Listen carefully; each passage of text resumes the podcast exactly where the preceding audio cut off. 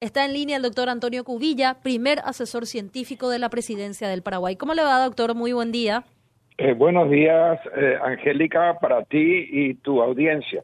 Muchas gracias, doctor. Aquí con Felipe, la audiencia. Bueno, queremos saludarlo, felicitarlo también ante tremendo, tremenda responsabilidad y ya leíamos todos los elogios también hacia su persona. Bueno, doctor, ¿en qué consistirá su trabajo, su desempeño al frente de una asesoría científica a la presidencia de nuestro país? Bueno, estamos eh, recién tratando de reponernos, digamos, eh, de este nombramiento, que si bien no fue sorpresivo, eh, es bastante peculiar y único en cuanto a, a, que las definiciones generales, las definiciones generales de los perfiles para el cargo, digamos, varían de país a, país, cada país tiene sus problemas propios, ¿verdad? Entonces, eh, no, no, no es recomendable eh, tomar, digamos, lo que se hace en otros países. Hay que diseñar eh, una estrategia propia y es lo que estamos haciendo. Pues, por el momento, la, la, base general del trabajo va a ser ayudar a construir el desarrollo de la ciencia eh, en el Paraguay, que no es poca cosa. Eh, la ciencia del Paraguay eh, es relativamente incipiente, comenzante, ¿verdad? Y entonces hay mucho camino y los tiempos de la ciencia son también tiempos lentos, digamos, no, no, no eh, no, no, se puede eh, eh, hacer milagros, depende absolutamente del descubrimiento científico su avance.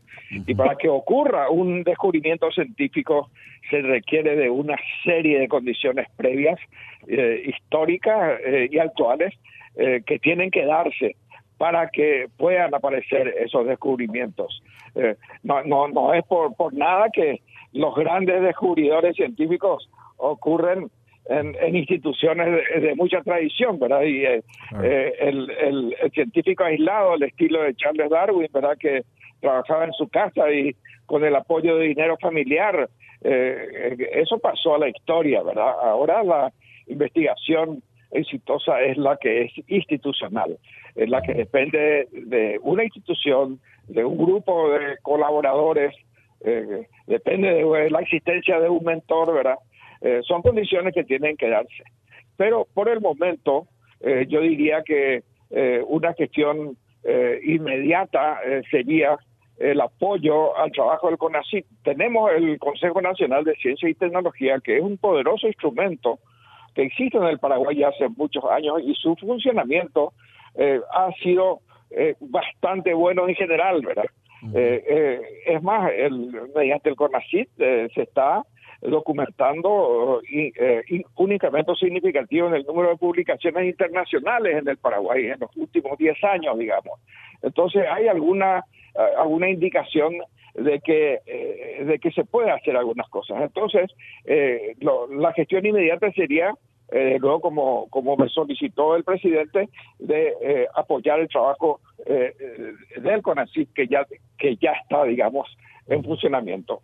Por suerte, el CONACYT este año tiene un consejo de, lujo, eh, constituido en gran parte por científicos o por personas muy allegadas eh, eh, al proceso de la investigación y con, conocimiento del proceso de la investigación científica. Eso es crucial, ¿verdad?, para poder establecer algún tipo de, de política pública y como y, también para saber usar el financiamiento, el dinero público eh, que, que, se tiene, ¿verdad?, para los proyectos de investigación. Eso sería lo, lo inmediato. Y después, de manera más inmediata, estoy pensando también en, en, crear más conocimiento de lo que tenemos. Eh, este, antes de, eh, de, de largar uno grandes ideas, digamos, que al final a lo mejor no tienen un eh, no, no se enraizan, digamos, no, no prenden. Eh, eh, hacer una, un estudio, mejorar los estudios anteriores de los indicadores de la ciencia del Paraguay, hacer como un mapa, un mapa de la ciencia, es lo que se me está ocurriendo. Y este, existen los, los instrumentos digitales hoy como para que se pueda hacer eso. Entonces, uno saber bien claramente qué, qué es lo que se está eh, haciendo en el Paraguay, qué es lo que se está publicando, en qué revistas, de qué nivel se está publicando, quiénes son las personas, quiénes son los investigadores que están trabajando, cuáles son sus temas, cuáles son sus instituciones, cuáles son las buenas, cuáles son las medianas, a cuáles hay que ayudar, etcétera. Hacer un eh, eh, un mapa que calculo que en seis meses vamos a tener eso eh, y, a partir de eso creo que vamos a poder hacer muchas cosas este, de manera así más focalizada, digamos. doctor, antes que nada, primero congratularnos todos, creo que, que el país sale ganando con este nombramiento. el aporte que usted ya ha dado en, el, en el, ámbito de la ciencia ya es superlativo y ahora se espera que se traslade todo eso a la gestión, digamos, ya de una política pública muy vinculado, como usted decía, lo de Conacity y demás. Creo que todavía tenemos, eh, por un lado, es uno mira un poco, imposible es no mirar lo de al lado, los vecinos, un poco más allá si querés, y eh, hay todavía demasiado tramo, demasiado trecho eh, para hacer, demasiado camino todavía por recorrer respecto del Paraguay y las ciencias, pero también es una oportunidad, esa, está todo, como vos bien mencionabas, está todo por hacer todavía, digo.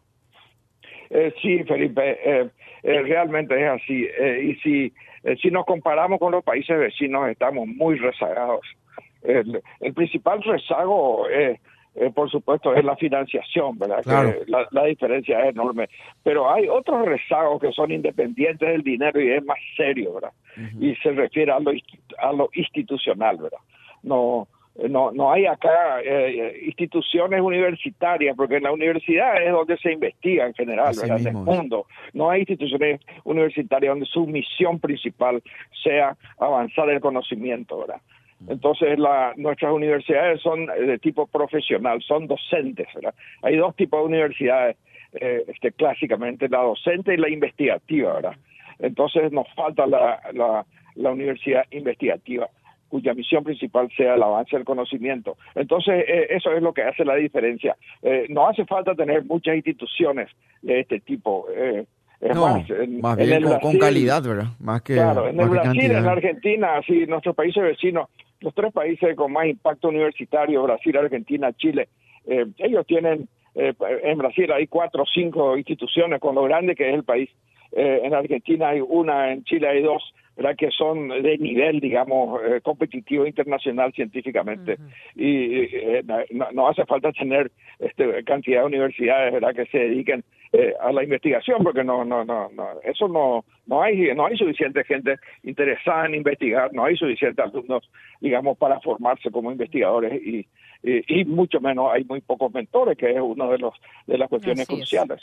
Así es, eh, doctor. Bueno, agradecerle el tiempo, su predisposición, felicidades nuevamente y es algo realmente, como usted dice, que, que nos faltaba, eh, potenciar la investigación, la ciencia, la tecnología también, por supuesto, todo esto va acompañado de la mano.